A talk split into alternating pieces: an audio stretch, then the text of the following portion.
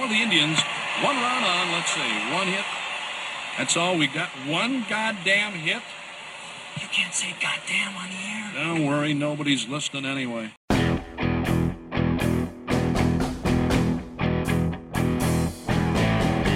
From the Gateway Lounge in Sioux Falls, it's Nobody's Listening Anyway. Here are your hosts, John Gaskins and Matt Zimmer. So the show that follows an epic Super Bowl, a pretty damn good State versus the U game, and that will feature one and potentially two special guests, which we very rarely have, but this is a special episode. It must start with one pressing question, because there are a lot of things to ask and talk about from over the weekend. But the one that I have the most for Matt effing Zimmer is, so how interested are you in this Cocaine Bear movie? And by the way, you don't have to hold that microphone. That's Jen's microphone. You can talk into your headset. Oh, and gotcha. I just revealed. We were going to have a special reveal, and now I've just admitted. And way to go, John. There she is. You might as well. Yeah, no build-up. There she is. Jen's. I'm not used to you being that prepared. Matt's fiance, Jen, is back. Well, yes, I know. You. By the way, you said you were prophetic in what you told Jen. She didn't come here with you because apparently she's busier than you and has to leave sooner. But yeah, I'm not busy or anything, John. She didn't come here with you. And what did you tell her? Tell the audience. What you told her about when to get here. I said, you'll be 5 minutes late. You'll spend 15 to 20 minutes trying to get your computer and other stuff ready, and we'll probably not start taping till 1:30. You arrived at 1:06, and we have started taping at 1:30 exactly. Yep, here John, we are. Why do you give him opportunities to point out that he was right? It's not good for anybody. Because it's fun. Because I'm not all about me and my reputation. I'm all about a fun show, and I can be the foil or whatever, the whipping boy. I don't mind. By the way, it would have started maybe perhaps at 1:28 had somebody not spilled his beer, and this time it wasn't me. So I made a pretty good save. I still have the whole beer right here. You did. I spilled my whole Tito's and water a couple weeks ago. You just knocked yours over and yeah. No, Cocaine Bear. How does that sound to you? I kind of want to see it. I kind of want to see it in the theater. I didn't take the bait on Snakes on a Plane, which as Mike Hendrickson, our good friend, said was the greatest movie title in the history of movies, because it left you no doubt what you were going to go see. And apparently Cocaine Bear is the same thing. And while I'm not the biggest action or horror movie, I don't think it's a horror movie, but, I'm kind of hooked, and I kind of feel like it's something you got to see in a theater. You want to go? You want to go to Cocaine Bear? Not really. Oh, okay. Why I could not? Probably wait till it's out on Netflix or whatever. Jen, Cocaine Bear? I'm not a movie person at all, John. I can't sit still. You're not a movie. Oh, you were just at the basketball game with me the other week. Could I even sit still there? You saw. Come on. Sit still? You couldn't sit still. You couldn't stand still. Nothing. When we watch movies together, we have to do a lot of rewinding because Jen is either talking or not paying attention. Movies aren't for me. Okay. I wasn't criticizing. Gilbert and I have to do the same thing. But it's because I can't hear anything. Well, I have that problem myself. So. We're old, we're deaf. By the way, Jen would get along well with Craig Maddock. He doesn't like movies either. You're the only other person I've met who's really not into movies. It's an unpopular opinion, but you know what? I'm sticking with it. It's who I am, okay? Besides the ADD, what's the problem? It's just that seriously, that's all it is. That's it. I can't sit still, and I don't like having stories told to me in that format. It doesn't work for my brain. Did you ever meet the beloved Craig? You probably haven't met Craig, have you? I don't believe so. He's the guy, co-host, right? On the show. He's the guy I did a show with for a collective 7 years, Daily Radio. Well, if you ever want somebody to not go to a movie with, my working husband, and but he didn't like movies because they just weren't. He didn't find them interesting. No, it's the medium for me. He found them formulaic and boring. Formulaic would be a highbrow word, and I love Craig. I can sit through a movie if I really want to. We just watched, She Said the other weekend, because I really wanted to see that fantastic movie. But She Said. It's the journalism, the New York Times movie, the Jodie Cantor, Megan Toohey film adaptation of the Harvey Weinstein story. Okay. Fantastic film, but I still had to get up and pace during it. I still had to. I just don't. Not. It's not for me. I got to go to the bathroom once or twice. Got to do that too. I can't sit still. I'm not good at movie theaters because it's gonna once or twice. There's gonna be a bathroom break. So not He Said, She Said. No, it's called She Said. Did you see He Said, She Said with Kevin Bacon and Elizabeth Perkins? I don't believe so. Did you, Matt? I've seen that movie. Yeah, is that movie old? Yes. Well, yeah, it's 30 years old. Came out when you were 3. Look it up. We don't need to dive into it. I don't need to. All right. So It is a special edition because not very many editions are special, but Jen is here. That, for one, makes it special. Hope to get a drop by from Jackson, the manager here at the Gateway Lounge, because he actually went to the Super Bowl, and it looks like he will be here, so that's good. He texted me. So I went here. Matt and I last week talked about how the Super Bowl is on neither of our bucket lists. We are not engrossed or enamored with ever making that trip and ever going to that game, but perhaps even if Janet Jackson was the halftime act again? I mean, she won't be for reasons, but, you know. Beyond her control. I think everybody loves a comeback story, and actually, she's about to go on tour. And would it surprise me if the NFL brought her back? Like, I think next year will be the 20-year anniversary of Nipplegate. So there I think they'll do it for money maybe. But I don't know. I think you know. I mean, because remember how? And I didn't want to talk about the halftime show first, but what the hell? Yes, you did. I didn't. Remember how after Nipplegate, the next, like, five performers at the Super Bowl were all 70-year-old white rock and roll players. Right. They're like, oh, no, a woman. Some of the best rock and roll musicians of all time. Let's play it safe, America. Let's have women are scary and hysterical. Let's have Mick Jagger strut his ribs on stage. And, and then Tom Petty looks like death. They were great. The Who was a little like, whoa, you should have retired years ago. But, you know, but then we circled back to the recent hip-hop acts lately with Lady Gaga and Katy Perry, etc. But okay, fine. It's out of the bag. What'd you think of Rihanna? You go ahead. I was fine. I'm not an overly invested in Super Bowl shenanigans things that much. Fine. Take it or leave it. Fine would be my word to describe it. Matt? I didn't even watch it. Oh, wow. I really didn't. Like, you refused? No. You were in the room where it had, like, it was on. I was just on my phone. It was pretty forgettable-ish. Like, the only thing that was really interesting was, like, pregnant? Yeah. Yes. Which turned out she was. She announced her pregnancy, I guess, which, like, okay, cool. It's fascinating. And she looked, well, who knows? How many months did she look? Could you tell? Oh, a woman would be able to tell. I think she's due in about June, if I had to guess. Yeah. Like, did she agree to the Super Bowl halftime show before she was pregnant, or did that happen after? We don't know. Some people were Googling it, like looking at Twitter, and I guess, like, someone was saying that she had apparently she was pretty vocal about wanting to have another pretty quickly, because she's got, like, a 1-year-old at home or something, or not even a 1-year-old, I want to say. So she got pregnant again, like, ASAP, which... Yeah. You do you, boo, but... She looked pretty good for pregnant, and... I thought that she did a good show for pregnant, but that was it. There was nothing sparkling. There was no surprise, a special guest. Right, I kept waiting for some like surprise person to come out. I thought that's what always happened. I guess I don't pay enough attention to Super Bowl. It wasn't bad. It wasn't terrible. And I always get entertained by the halftime tweets of middle-aged to older white men who are complaining that it's not Metallica or somebody like that, you know, who've never heard her or seen her. I will say this here at the Gateway Lounge. There were some people who didn't appear to be very excited before the show started, and then clearly they had never seen Rihanna before, and you know. And this was her first performance in like damn near a decade, right? And I'm talking some middle-aged men. And they were like, oh, they were enthralled the rest of the show. She's a good performer.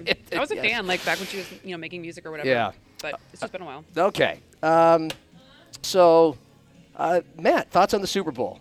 Very generic question for you. I'll let you take it. It was a great game, and that's what I was hoping for. I wanted the Eagles to win, but I wasn't, like, heartbroken that they didn't. It was a great game.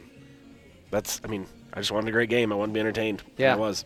Should we go right for the jugular of the call that allowed the Chiefs to round out the last 2 minutes of the game and kick the field goal and rip the – that's obviously the big story, I guess. Just a couple weeks prior I had commented on the – call at the end of the Bengals-Chiefs game, the late hit out of bounds, and how, geez, don't throw the flag there. Yeah, he pushed him out of bounds late, but, you're kind of helping to decide the game. And the exact same thing happened here. I'm not necessarily saying that it wasn't holding or passing. I guess the guy who committed the penalty came out and said, yeah, I held him, So it's hard to be upset about that. Also, I don't have a dog in the fight. If it was the Vikings, maybe I'd feel different. It was just kind of like, all right. The people that continued to, bang the it's fixed drum just amuse me more than anything. Why watch it then? Yeah. Why are you continuing? There are people who think the Super Bowl's fixed. The entire NFL is fixed. That everything is. Oh yeah, they were saying the thing every Sunday. Just the entire thing is play acting. Yep, every Sunday rigged is a hashtag, and it's from people who literally have nothing going on in their lives but watching the NFL night and day and following it constantly. It's rigged. It's rigged. It's rigged. I probably go with some conspiracy theories. I could see myself. But if you think it's rigged, why are you that into it? Is my point. If you want to treat it like pro wrestling and think that it's scripted. You do you, bro. Well, and if it was, in this case, if it's not. If it, yeah, first of all. But if it was, then how about that touchdown that was ripped away from the Chiefs, which was a bang-bang play, which was called, remember this, earlier in the game, it was... The incomplete pass slash... It was an incomplete... They got that call right. Okay, that's fine, but it was called originally... catch and a fumble. It certainly looked like it. And in replay... in real time, I was like, why did they even allow that? I had the exact opposite reaction. Okay. In real time, I was like, really? They're letting that stand? That was so obviously an incomplete pass. And then in the replay, I was like, oh, it was a little closer than I thought. Yeah. And you know, I for what it's worth, you can take... the guys who used to be refs who are now these analysts with a grain, maybe a dump truck of salt, because most of the time they're going to support the calls of their fellow refs, and they're going to lean on the side of the mighty shield of the NFL. But I do take some of what they say into stock, and I heard both Mike Pereira on the TV broadcast, later on the radio drive home. I heard Gene Steratore, who's CBS's guy. He was the radio guy. And for that particular play, the catch, fumble, and touchdown that was taken back, you know, they both said it's a bang-bang play, and that's the right call. It was correctly overturned. But my point is, if the NFL had it in for the Chiefs, you know, they would have kept it, right? They would have kept it. Why would they give the Chiefs it? By the way, at a point in a game, and I can't even remember if it's the second or third quarter, but the Chiefs were still behind. The Chiefs' defense was struggling to stop the Eagles. And, I mean, it was a momentum-turning play for that game. It was a second Chiefs non-offensive touchdown, a second Chiefs defensive touchdown. In the space of, like, 15 minutes. Yeah. And so, real time. I mean, if the NFL really wanted the Chiefs to win, they would have hopped on that right away.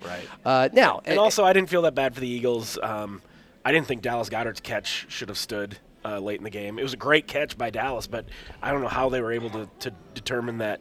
That first foot was down. He was still bobbling the ball on his head. That, you know, seemed odd to me.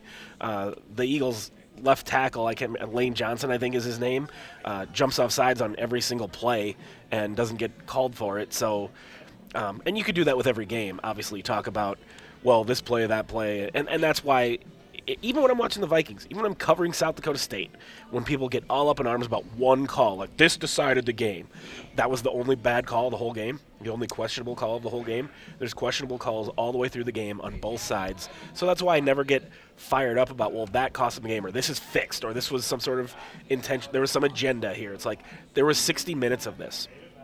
And we've been watching football, the college level, the pro level, for all these years. You can go back to how many, the Tuck Rule game, Raiders and Patriots 1,000 years ago. I mean, there's all these examples of calls that may or may not have been gotten right, questionable calls that had a huge impact on the game. Don't you just kind of understand by now, whether you're a player, coach, or fan, that there is a human element to officiating just like there is to playing? And yeah, I know we have replay and we try to get things right, but you just go into a game knowing, hey, you might get screwed by a bad call. So that's why you have to play well, to overcome things like that. So that's why I just never buy into the narrative of whether you think it's an agenda or you think it's just that there's shitty officiating. That, because there's that argument too. People saying, I'm not saying it's fixed, I'm just saying it's bad. That the officiating in the NFL is bad and it needs to get better. That's a separate argument, and I'm not going to argue with people saying that. But guess what? This is the best, it is what it is. You just know there could be bad calls in every game.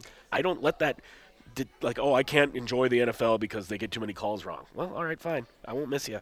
Yeah, I mean, overall, the officiating in the NFL is bad, and that's probably because, as we all know, these are part-time guys. A lot of them have been there forever. It's also hard to do. Yeah, it is, and especially when you're talking about, most of the guys on that field are 200 to 300, some 350-pound refrigerators colliding into each other in bang-bang motion, and yes, it might be trying to put yourself in that situation. But was it even a bad call?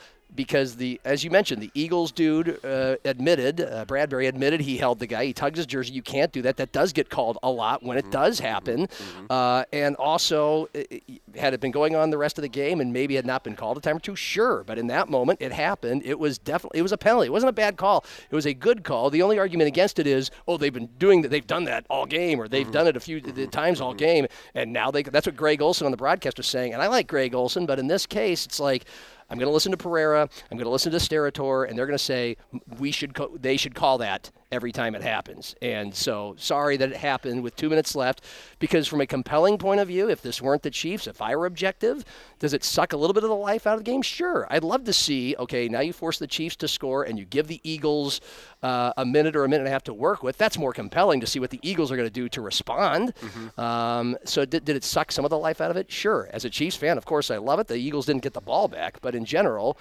I go back to everything you just said. It's kind of, it happened. It was a hold. They did call it, you know, stop your whining. Mm-hmm. Other than, and beyond that, I don't know what, obviously 38-35 lends itself to, it was a very evenly played game, but the Chiefs dominated that second half. They were the better team on the field, and that's when it's crunch time. That's when it matters the most. The Chiefs defense did get a couple of stops. They were learning to stop Philly, and Philly's defense turns out to be a little bit overrated. They were a great defense. Look at who the quarterbacks are that they faced twice a year, six times total in the NFC East. Nobody near Patrick Mahomes' caliber, and what do you know? They didn't get a sack on Mahomes the whole second half, and they, you know, they forced. They were proven to be against a Chiefs offensive line that had a baby as a center, a baby as a right guard. They were proven to be a pretty good defense that was able to muscle up against pretty bad competition and not very many good quarterbacks all season long.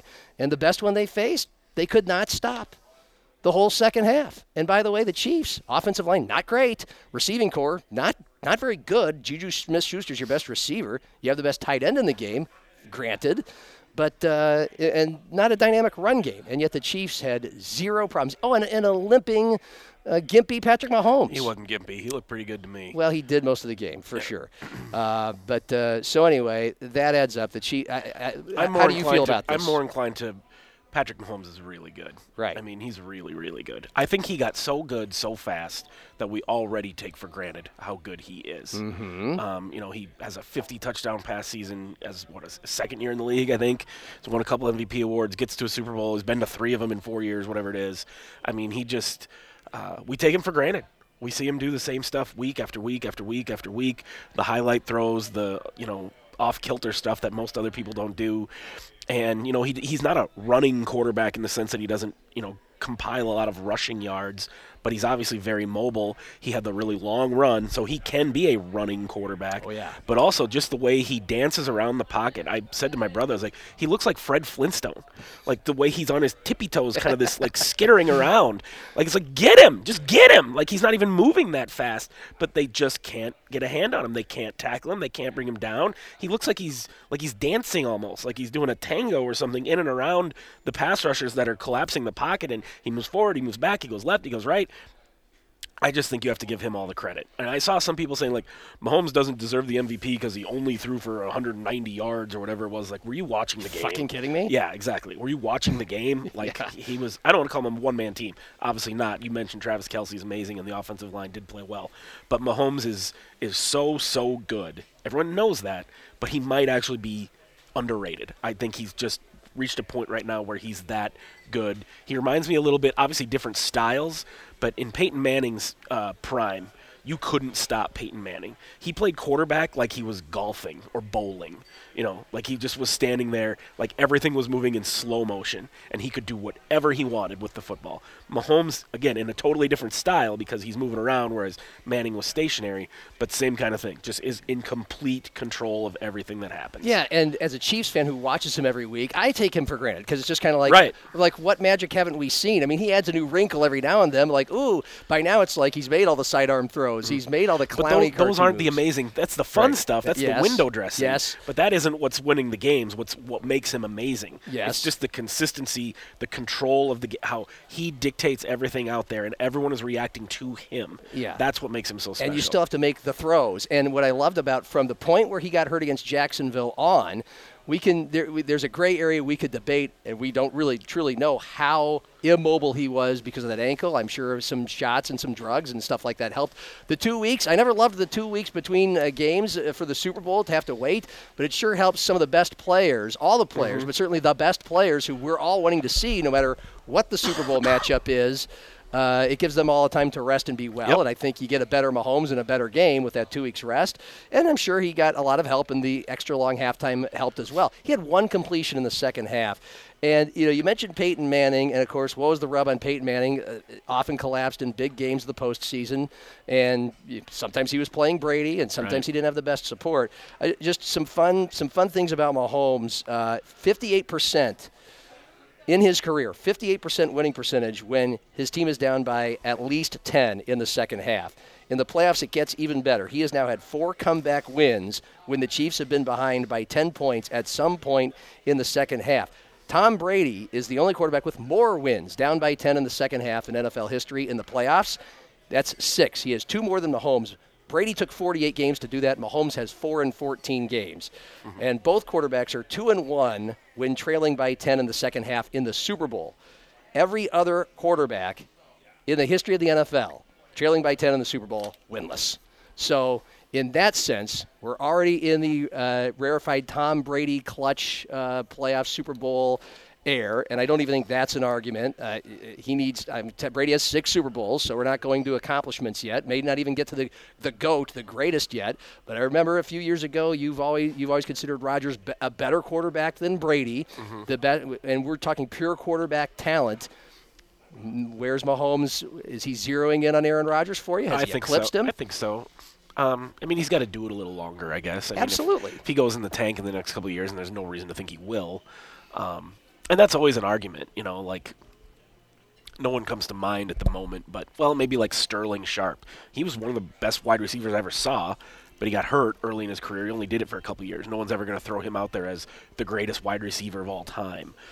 Terrell Davis had, a 3-year prime, essentially, that got him into the Hall of Fame. But no one's going to call him the greatest running back of all time, even though in his prime he might have been better than anyone else.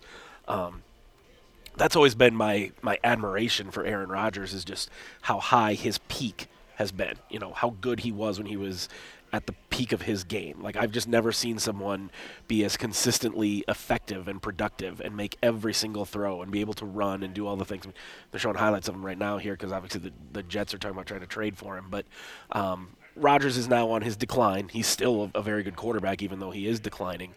But I don't yet feel the need to take back that's the best I ever saw. But you know what Mahomes is doing right now. Like I said, he's been doing things we haven't seen other quarterbacks do before. That's cool. Doesn't necessarily make him the best, but now the consistent production, the 3 Super Bowls, 2 wins. How old is he? 28, 27? 26, 27? Yeah, and he's already got 2 of them. I mean, he's the window is open for him to become probably the greatest quarterback of all time. Yeah, and a couple other things, layers that he's added. First of all, his 5 straight conference championship games as well. Brady won 3 Super Bowls in his first 5 years, and his first 4 years actually playing. He basically didn't play his first year. We all know that when it was early in Brady's career, he was making some big plays. He was Joe Cool.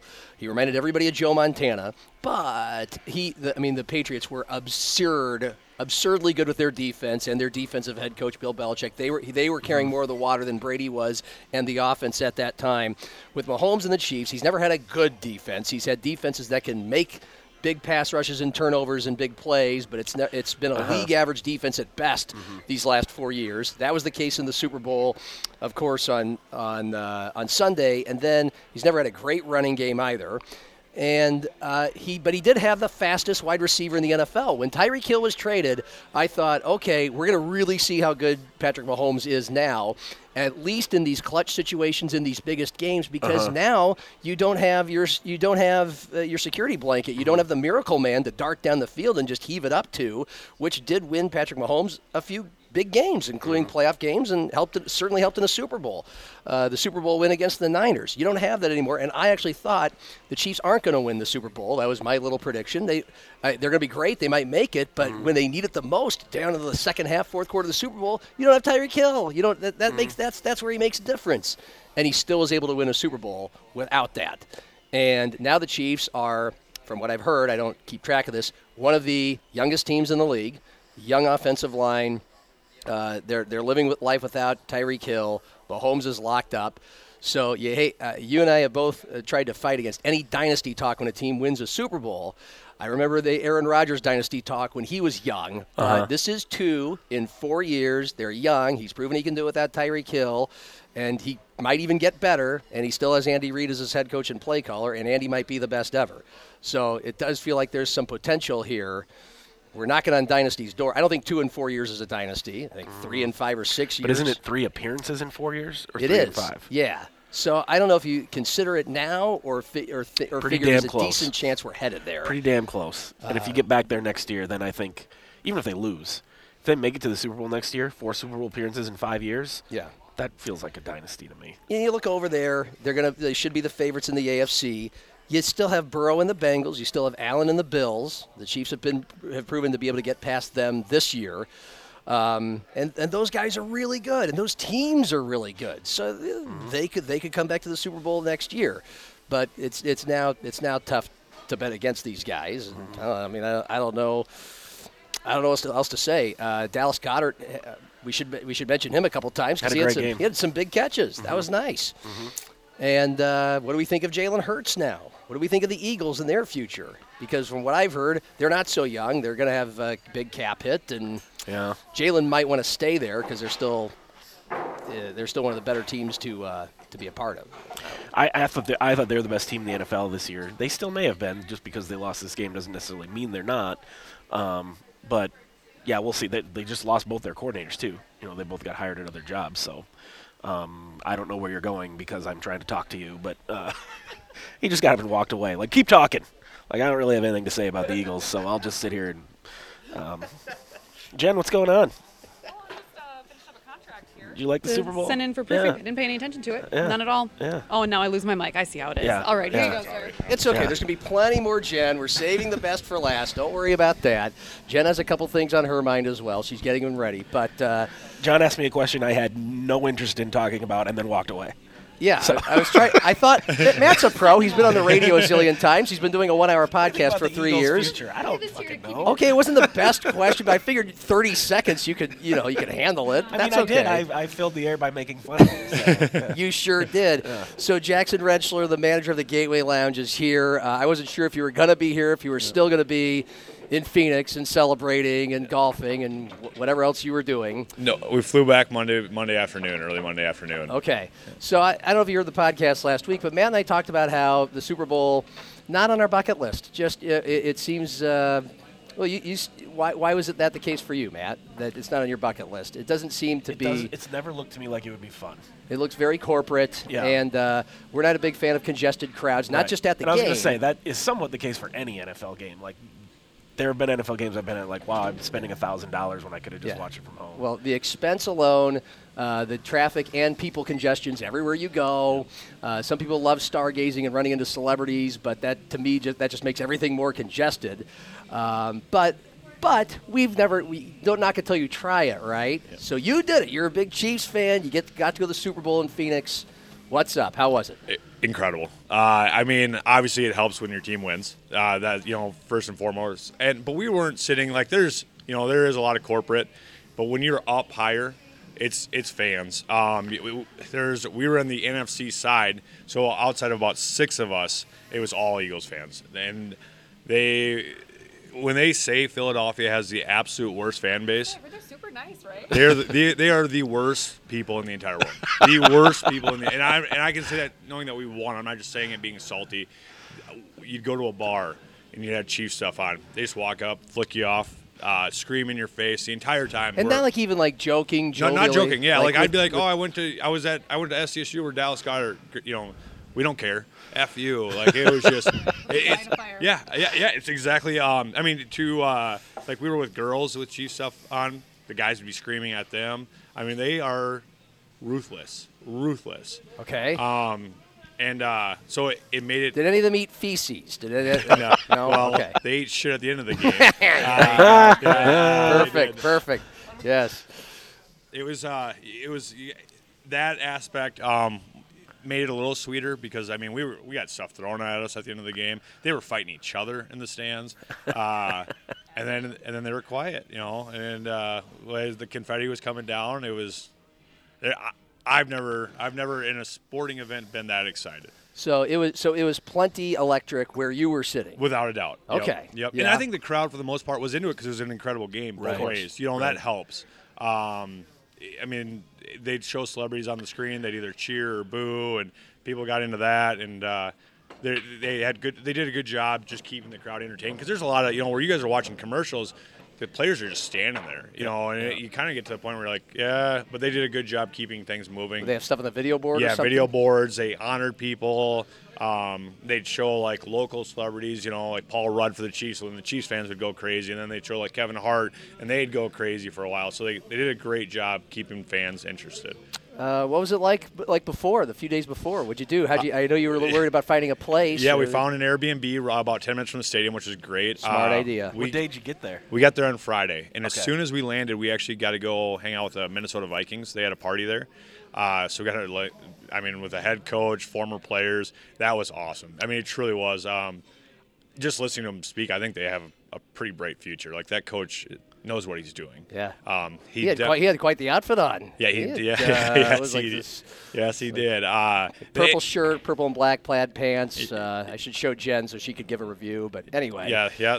Impressive guy, huh? Very impressive guy. You got to talk to him a little? Yeah, for a while. And, you know, he wasn't just, you know, hey, how are you, and walk away. They all of them talked, which was neat. And, you know, he for sure didn't hold back on the defensive side. He was letting be known that there'll be some big changes coming on that side. I had to piss him off quite a bit. I think so. Yeah. But who were the Vikings greats you got to meet? Kyle Rudolph was there. Carl Ehlers was there. Wow. There was a few others. Not being a huge Vikings fan myself, you know, I was snapping buddies that were like, oh, my goodness, you know, that's wild. But it was an open bar, so we were having a good time on the side. There you go.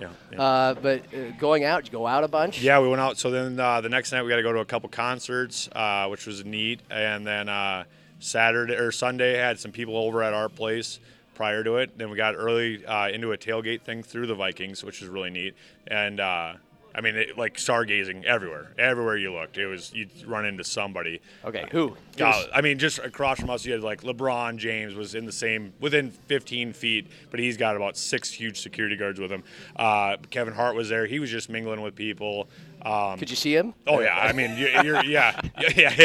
But I get it. Yeah, it was short. Yeah, it was neat. It was really neat. Cardi B was there. Jason Derulo. Did Cardi B have on clothes? Not very much. Okay. Yeah. So then, like, they had a huge concert out front. They had the drinks. And then the game time. You walked up there and got harassed the entire way up, walking up. And the game started, got harassed. I had, like, an 11-year-old kid behind me. I didn't know he was 11. I thought he was, like, 16. Just F you, F Mahomes, F this. And turned around, I was like, you know, when he fumbled the ball, because they were all chanting MVP to Jalen Hurts the whole first half. And then when he fumbled that, I had some choice words. And his dad's like, hey, man, he's 11. I was like, well, my bad. I didn't know he was 11 years old. I don't know. He's not acting like he's 11. Yeah, right.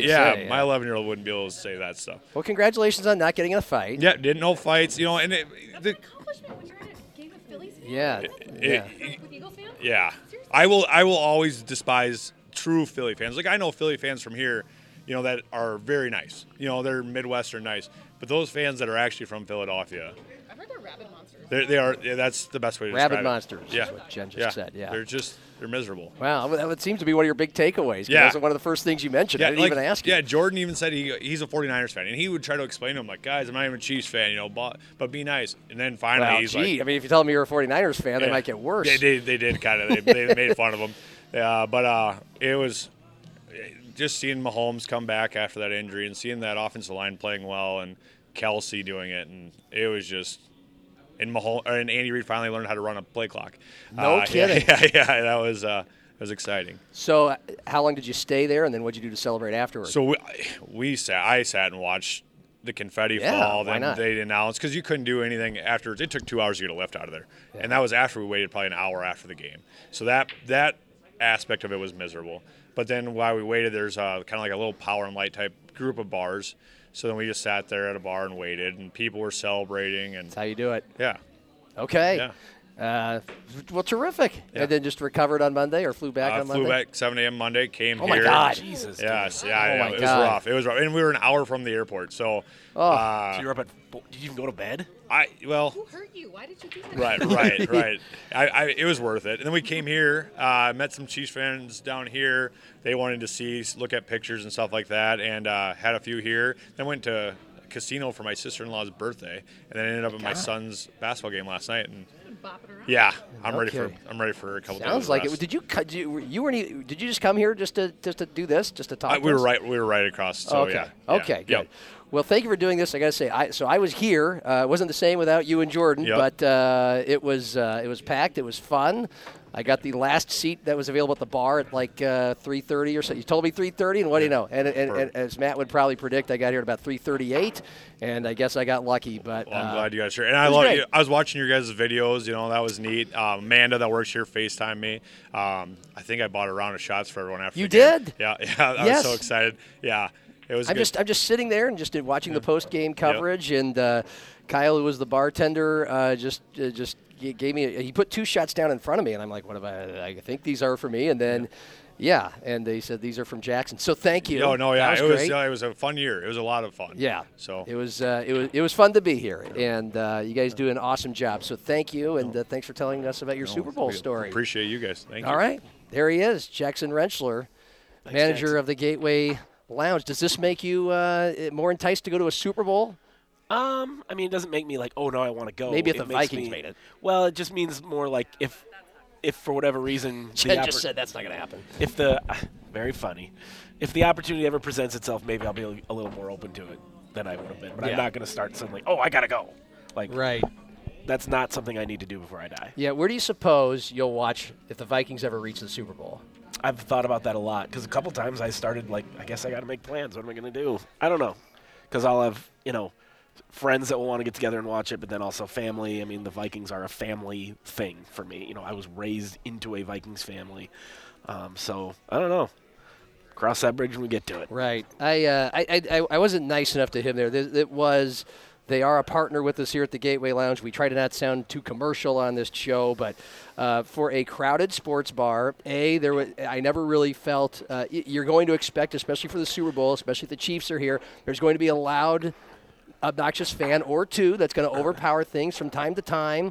We had a guy get on the top of the bar, I think, after the first or second touchdown, but it was just funny. Nobody was like, shut the F up. And he was saying, that's another Chiefs first down, and every first down, whatever. But it was a Chiefs bar, so most people enjoyed it. But for as packed as it was, for as crazy as it was, the service was fantastic for everybody involved. The food, as you'd expect, was top-notch. And it was, the Super Bowl is everybody's big game, right? And the Gateway Lounge did what a sports bar should do for a Super Bowl. They did everything right. All right. Is it? State versus the U. I want to get to that. You covered that game. It was better than we thought. It's worth talking about. But does Miss Purple Shoe, is she ready over there? How you doing? Hey, I'm here. It's Jen, Matt's wife. By the way, Valentine's Day. Is this it? Is this your Valentine's date? I guess. I kind of forget that it's Valentine's. I just noticed that I was like saving a file, and you have to put the dates at the end of them, like the work I do. And do you need more time? Do you need more time? Do you want us to babble a little bit more? Okay. No, I'm good. We've both been so busy, I think we kind of, Yeah, we are not, Gilbert nor I are big Valentine's people ourselves. Isn't it amazing, too, how January was 674 days long, and it's already the middle of the way through February? It's kind of nice. Wondrous. It's kind of nice. So what's on your mind? You're going through an interesting school thing. I'm glad you asked, John, because here's the thing. All right. Last Tuesday, I found out that my child, if this new to school board thing, disclaimer, up top, get bored, everybody. Let's. I'm railing against the school board. I'm doing that thing now. Let's set up with what is the school board thing you speak of. I'm picking up my pitchfork. So the school board is changing the boundary zones, whatever lines, of a very, very teeny tiny little spot that affects my son. And it affects him in a very specific way because they're building a new elementary. And so this is part of a contingency Band-Aid plan, right, that they're just basically doing so they don't have to redraw every single boundary line in anticipation of this new elementary coming, right, which makes enough sense, right? So they're like, hey, they pitched it to us as a Band-Aid that will essentially affect the smallest geographic area possible in service of, waiting for 2 years when we have to do this full redraw, which I get conceptually. I don't hate it. But here's the deal. because of the way that this was carried out, because of some other circumstances surrounding all of this, what it means for my child is minimum 3 different schools in the next 3 years. He's a kindergartner. He will go to 3 different schools in 3 years, and he has not changed addresses. What? And further to that, I'm getting engagement from the school board now, and they've been really receptive to hearing our concerns as parents. But it was really frustrating. There was no pre-notice. There was no ability to comment on it. There was no opportunity to, just have a heads up rather than getting a letter in the mail that, frankly, was worded in such a way that didn't make it clear what was actually happening. I've been basically railing against that and doing some organizing mom crap for the last week, every minute of the day, and I don't think this is for me, so I'm hoping this works out, then I can retire from my school board crusading post, because this is not my jam. I think most people who are listening to the podcast are at this point probably parental age, or have been parents, or young parental age, going through the same thing you are, and we get more engaged civically in the real world, right? When stuff starts to affect us, right? All of a sudden we start to care what's on the local news, because it might affect us. Well, and that's been the really illuminating thing about this, is just I'm not oblivious. I'm well aware school boards have power, but I this was not on my mom radar to be a thing that you look out for. You know what I mean? Your school can just get picked up and dropped into 4 different district allocations over and over again.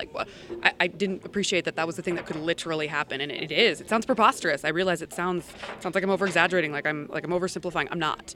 Arthur would go to 3 different schools in the next 3 years. I don't think anyone would want that for their kids. And that's bananas. That's just stupid. I feel like there's got to be a better solution, and so fortunately being heard, or the concerns are, I think, being taken seriously, that hi, this could be really developmentally shitty for these kids, not to mention all the logistical challenges that it's going to create for so many parents because of busing. We have it easy, we work from home and we can take Arthur to school and pick him up, but oh my god, the people who actually have to rely on busing services and after school programs, and are you kidding me?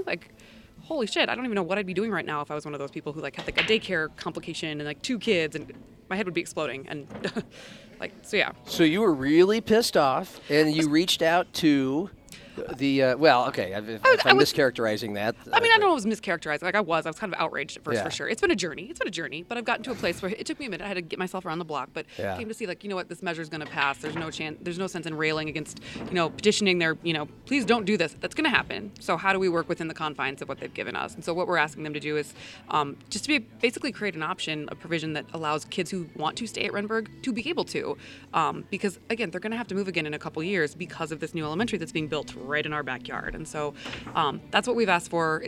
It's being heard, it's being received with, I think, a good faith effort to kind of work within those confines. But I mean, I don't envy their struggle. I get it. Arthur School's overcrowded. Buildings don't get bigger. I understand that. But also, 4th graders shouldn't have been to 4 or 5 different schools by 4th grade when they didn't move a single time. I very strategically and carefully made some choices in my life so that my son would have stability in his elementary years. And you guys are taking that away from me, excuse me. But you have found that if you do reach out to those who are making these decisions, that you do get response. So I took a very specific and strategic tack. There's a group of concerned parents who got together and we met, and I'm bossy, obviously. I was the group leader in college, right? You can tell, right? No. I was very much, I'll do it. I'll just give the project to me. Yeah. So, fortunately found a couple other like-minded parents who were very similarly minded in that, we're not going to get anywhere if we go just bitching to them. That's not going to accomplish anything. So let's put a plan together, excuse me. And, we did a little kind of maybe, I don't know, atypical things that the school board doesn't usually see. There was a piece of promotional material prepared that was I think it caught their eye. So I got a reply from the superintendent right away. She very politely, when I saw her at the meeting last night, she said, "You worked in corporate communications, didn't you? You do that. That caught my eye." I was like, "Well, thank you." so yeah, but I'm really grateful it got traction and they're listening at least. So that's our advice. If you are a parent that wants to make your voice be heard to school superintendents, make sure you worked in corporate communications first, and maybe you'll have an effective way. I haven't ruled out maybe offering a very specific kind of consultation / copywriting service after this, because the thousands of words, would it be thousands of words I've written in service to communicating with school board members, and just there's very specific ways you have to do it. You can't just send a mass email, you know what I mean? There's privacy laws around that dictate them being able to even hit reply all, let alone read your email. It's a whole different world. I had to ingratiate myself in how do you show up at their meetings? What do you do? What's the decorum? What's the I thought I at least had a few years before I'd have to learn this shit. Like, Arthur's a kindergartner, okay? Like, I was not prepared. But at least you did prepare, and so I think that's some good advice to pass along to the young parents here who might encounter these situations where they don't like what's going on with their school district and their school board. Yeah, because I get it. They're going to make decisions we don't all like, and that was my biggest concern was just like not getting tuned out from the jump. Like, okay, so how do you show up and not be like, great, this bitch, we don't want to listen to her. So I kind of tried to think outside the box, and thankfully it's working so far, and we're getting heard. But yeah, your kid can go to 4 different schools inside of 4 years if you're not careful about paying attention to the letters that come home in the mail. So buyer beware. Like, school boards are powerful. Well, good luck, and thanks for sharing that with us. The deal is, even if he has to, I think Arthur seems like the type that can adjust. Oh, he absolutely could, but he shouldn't have to. All right, no, I totally agree with that. But I went to 3 schools in Sioux Falls over the course of 13 years. Same here in Omaha. 6 years in kindergarten, 3 years in one middle school, 4 years at one high school. And I did have to switch schools. You spent 6 years in kindergarten?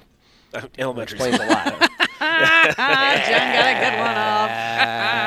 good one off. Yeah, everything's explained now. Was that book, Everything I Needed to Know I Learned in Kindergarten, right? Remember that? Well, I was the speaker at my high school graduation because, I was obviously like one of the top graduates, and my speech was kind of like that. I wasn't actually a salutatorian, unfortunately. Who got you? The second one. You're a writer. How do you know what the... His name is John Bergen. It's a whole thing. It's like less than a... No, he asked who got me. It was like less than a tenth of a... We both had over 4.0s. It was one of those situations. Uh-huh. He had like one more AP class than me, so... I've obviously forgotten about it. That bastard. I know. That went a long way in life for you. That enabled you to sneak into USD, that grade point average, right? Where I then went on to get another GPA that does not matter anymore either. You are correct, yes. That it does not. Yeah. But, was actually detrimental to do as well as I did. You're doing okay. You're doing okay right now. All right. I don't know. Speaking of USD, I don't know what the segue is now. I don't know. Well, they've been losing some basketball, huh? Yeah, it's funny. I got a couple messages on Twitter after the women's game, because they got their ass kicked again. They had that horrible loss at Frost. And I think we all knew the Jacks were going to beat them again in Vermilion, even though USD had won 7 in a row in Vermilion. Everyone knew this year that streak was going to come to an end. But it was ugly again. It was, 35-9 at halftime? I was actually listening to the end of the first half while I was driving here to the Gateway Lounge with Carter, and I was like, oh. And as usual, Carter's on top of it, sounds excited. Oh, it's 35-9. Okay. Yeah. Wow. Yeah. But so we talked to Kayla Karius this morning at her weekly press conference, and mostly what we talked about, and I'm going to write about this later today, is just sort of the balancing act she's trying to do right now as far as,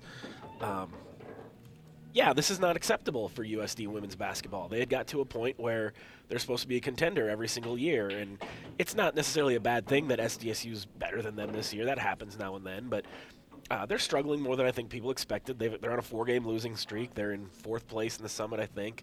But let's also be realistic, Dawn Plitzowite leaves, 3 of the greatest players they've ever had graduate. I think they had some transfers too. Then they've had a bunch of injuries. I mean, just it's hard to look at the USD women right now and go, oh, there's a problem. It's falling apart, or Kayla Karius wasn't the right hire, or, oh, my God, this is getting away from him. Like, it's just a tough year, and it was going to be a tough year anyway. You throw all the other stuff on top of it. It's just, I almost say it's one of those years you just punt. It's a mulligan, And the Jacks are loaded this year. They're going to go to the NCAA tournament. The question for them, and AJ talked about this at his thing this morning, is how high of a seed can you get, assuming you win the thing? And then also, if somehow they lose in the Summit League tournament, which you're just an injury away from becoming vulnerable enough for that to happen, have they done enough, to build a resume where they could get an at-large bid? So they've got 4 games left, to try and build that resume to where – A, maybe they do have an at-large resume if they need it, and B, maybe you can get a single-digit seed rather than being a 10 or an 11 or something like that. So that's where things are standing on the women's side. On the men's side, Oral Roberts is doing exactly what the Jacks did last year. They're running away with it, and they have a really high net ranking. They have the best team in the league by far. Big question is going to be, can they run the table like the Jacks did last year? I think the only real chance anyone has of beating them is the season finale. They come to Frost Arena. That's going to be really tough for the Jacks because ORU is really, really good. But SDSU doesn't lose home very often. And if they play SDSU in the Summit League tournament. Yeah. Frost South. They're going to be huge favorites, no question about it. But as we've talked about it before, anything can happen at at the Summit League tournament when it's in Sioux Falls. And the Jacks, we've talked about this before too, they don't always handle it so well when they're the favorite in Sioux Falls. It sometimes seems like that maybe gets to them a little bit. But if you make them the underdog and all of a sudden, you know, there's no pressure on them and they're playing this behemoth from Oral Roberts, maybe that works in their favor. Yeah, because the momentum builds and the place gets jumping, and here we go again. On the Eagles, and then the guys from our year are like, "This is bullshit. It's conference tournament, and it shouldn't be a road game for you know." We've heard it. You know, they think that they're thinking that in the moment. So I want to go back to a couple things about the USD women. So there are Yote fans that are they're already kind of bothered. I got a DM from a Yote fan who was like, basically implying that Kayla Karius should be on the hot seat already. Wow. Oh, calm down. Yeah, I know. Oh, it's like, geez, give her a second. She barely got through, like, new employee orientation. Good Lord. Right. Yeah. And with all the players that left. I was going to say, and also she wasn't exactly handed, like, a stacked team to work with. Yeah. Give her a second. Yeah. And they've had a bunch of injuries and just, yeah. Oh, really? Yeah, Dawn knew what she was doing. She knew it. I mean, that was a good time. I mean, that was the best job offer she had. But it was also the right time. But it was also the right time to leave. If Dawn was still there, maybe USD would have a few more wins because Dawn is an established coach. Kayla's a rookie. But SDSU would still be running away with the Summit League this year. I was going to say, it wouldn't be that much different, would it? Right. And for what it's worth, and I don't know if it's worth a lot, but I caught some of Kayla on her weekly coaches show. The USD coaches show is always Mondays at 6 on Fox Sports 98.1 radio. And so they talked to the basketball coaches, and she sounded delightful, and not in a like, oh, she should sound more pissed or down because her team's not good and they just got drilled by the rival. She just sounded like she's got this, you know, like she's sounds like an awesome person who'd be a fun lady to coach for. I actually have accidentally overheard, like, eavesdropped on some of your press conference singers or whatever, like when I've been in my office, and she just sounds very. She was very candid this morning. The first question I asked her was, "How's morale?" You know, you just got your ass kicked by SDSU again. Yeah. You know, you thought this was going to be a better result than the first time. They beat your butt again. You've lost 4 games in a row. You're not used. This program isn't used to that. How's morale? How's the confidence? And she could have just said, "Great, awesome," you know. But she gave a very candid answer. She's like, "I spent all day Sunday. Like, I can't wait to get back to practice to find that out. What are they going to be like?" She was kind of like, "I don't know." You know, that's what I heard today. I heard you ask that question. I was like, "Oh shit, that's awkward." Yeah, but it was a good answer. No, but she gave an answer. Yeah, because I mean, a less she could have just said, "Fine." Honest coach would have made that question feel awkward because it would have just thunked on the floor. But no, she did it. But then she said, and when we got back to practice on Monday, like right away, before I even had to say anything, I could tell like they're okay, they're good, they understand the situation. No, nobody's happy they've lost 4 games in a row and that SDSU embarrassed them twice, but. Everyone understands the circumstances. I think they're going to be okay. Yeah, and then for the Jacks in that possible at-large bid, having not known their resume nearly as well as you do, I wonder, you know, past couple of years, the Jacks or the Yotes, whoever's not the winner of the Summit League tournament, has been able to get into the NCAA tournament, and it's mainly because of each other. I mean, they play strong non-conference resumes, and it helps to knock off a top 25 team or a Power 5 team or two, but also it helps that they play each other. They're two really strong mid-major teams, and if you get one win against them or – Yeah, they have no good conference wins. That's what I'm saying. Do you think the fact that USD specifically isn't very good this year, because they're will hurt SDSU's chances of getting an at-large bid? Yeah. Someone asked AJ today if they thought he had an at-large resume, and he said, yeah, but it wasn't very convincing, and also it's not up to him. Yeah. We'll see. They have a couple bad losses. They went out west and lost to Montana State and I think Washington State. But they also have a couple. They beat Louisville, who was ranked 10th at the time. Now, Louisville has since fallen off. That win doesn't look as good. They also beat Kansas State, who was ranked at the time. I mean, they have another good resume. Will it be enough to get an at-large? I don't think it's going to matter. I think they're going to win the Summit League tournament so easily that's not going to come into play. The question will be, you know, 10 seed, 11 seed, 9 seed, 8 seed. I mean, last year USD was a 10. And they probably, clearly they go to the freaking Sweet 16 and almost the Elite 8. They should have been higher than that, obviously. SDSU was a 6 the year they made the Sweet 16. Are they going to be a 6 again this year? No. Yeah. But hopefully they could get in the 8-9 range. But then, of course, if you are an 8-9, then you play a number 1 seed after you win your first game, and that's not ideal either. Would Oral Roberts have any chance at an at-large bid? Possibly. I mean, they have a higher net than the Jacks did last year. But also, as good as the Jacks were last year, 30-4 or whatever, it became pretty clear towards the end as we got closer, like, they're not even in the discussion. Yeah. So I think it would still be an an uphill battle for Oral Roberts, but you never know. And then the men's game, certainly, I think, closer than many would have expected it to be, considering how much of a blowout it was in Vermillion, mm-hmm. the way USD had been trending coming off the loss to lousy North Dakota at yep. home. Yep.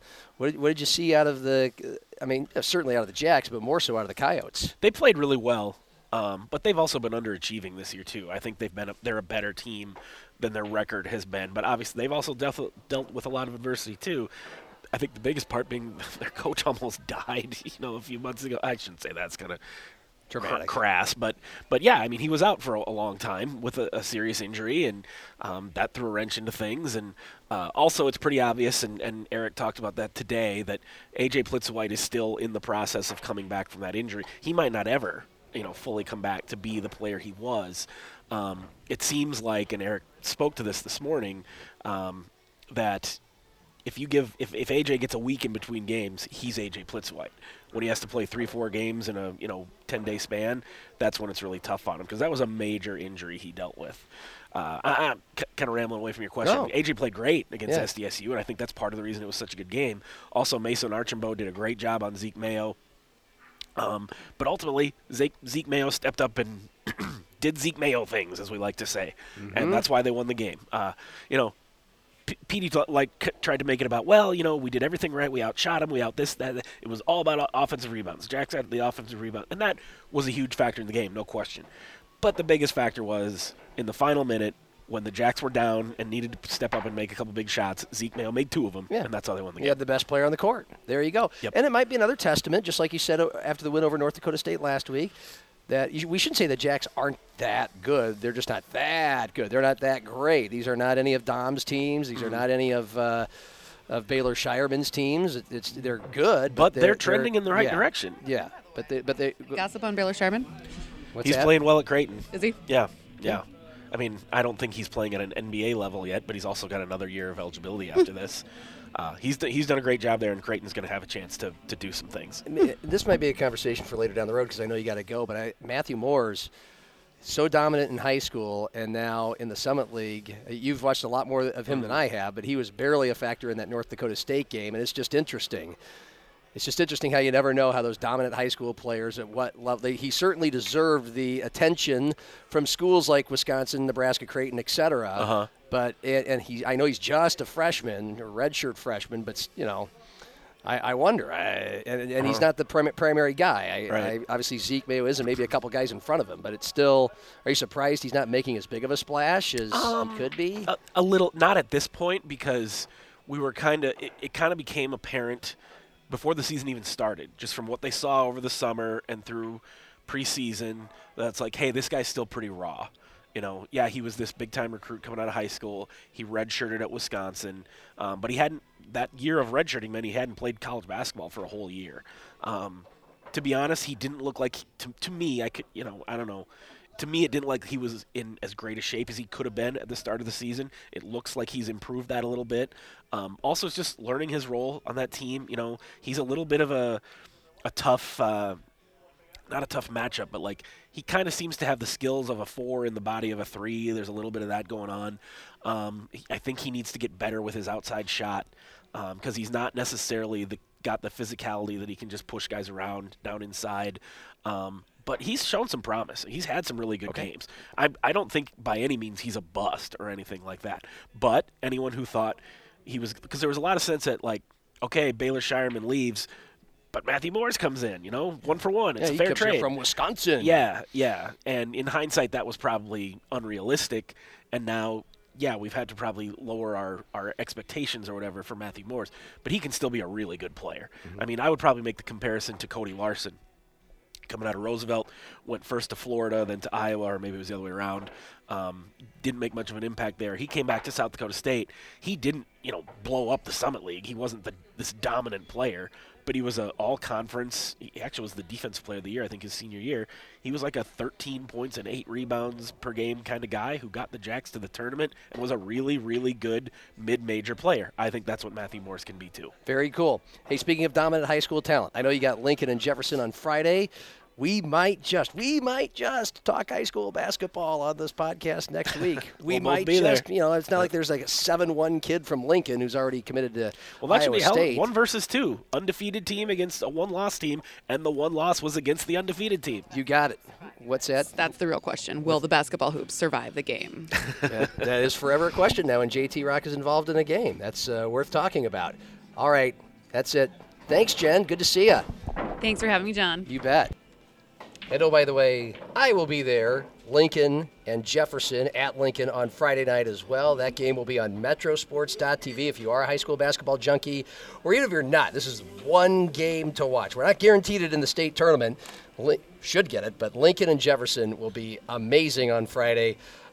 Tune in to watch JT Rock, 7-1, Iowa State commit. What will he do next? metrosports.tv. We'll have that game if you want to watch it. It's going to be on the radio on Fox Sports 98.1. And while I'm doing a little plugging, check out pulltabsports.com. We are proud to be a part of the Pull Tab Sports network of podcasts and content. I've already written a column on John Stiegelmeyer for him. And our podcast is now carried by Pull Tab Sports, which is an upper Midwestern version of Barstool Sports. Awesome stuff on a lot of hockey if you're a hockey fan, but certainly Minnesota stuff like the Vikings and the Twins and the Minnesota Wild and even the Timberwolves. But we are now the South Dakota extension. We are getting things rolling in South Dakota for Pull Tab Sports. They found us to be the perfect guys because they're right. And so check out pulltabsports.com as well.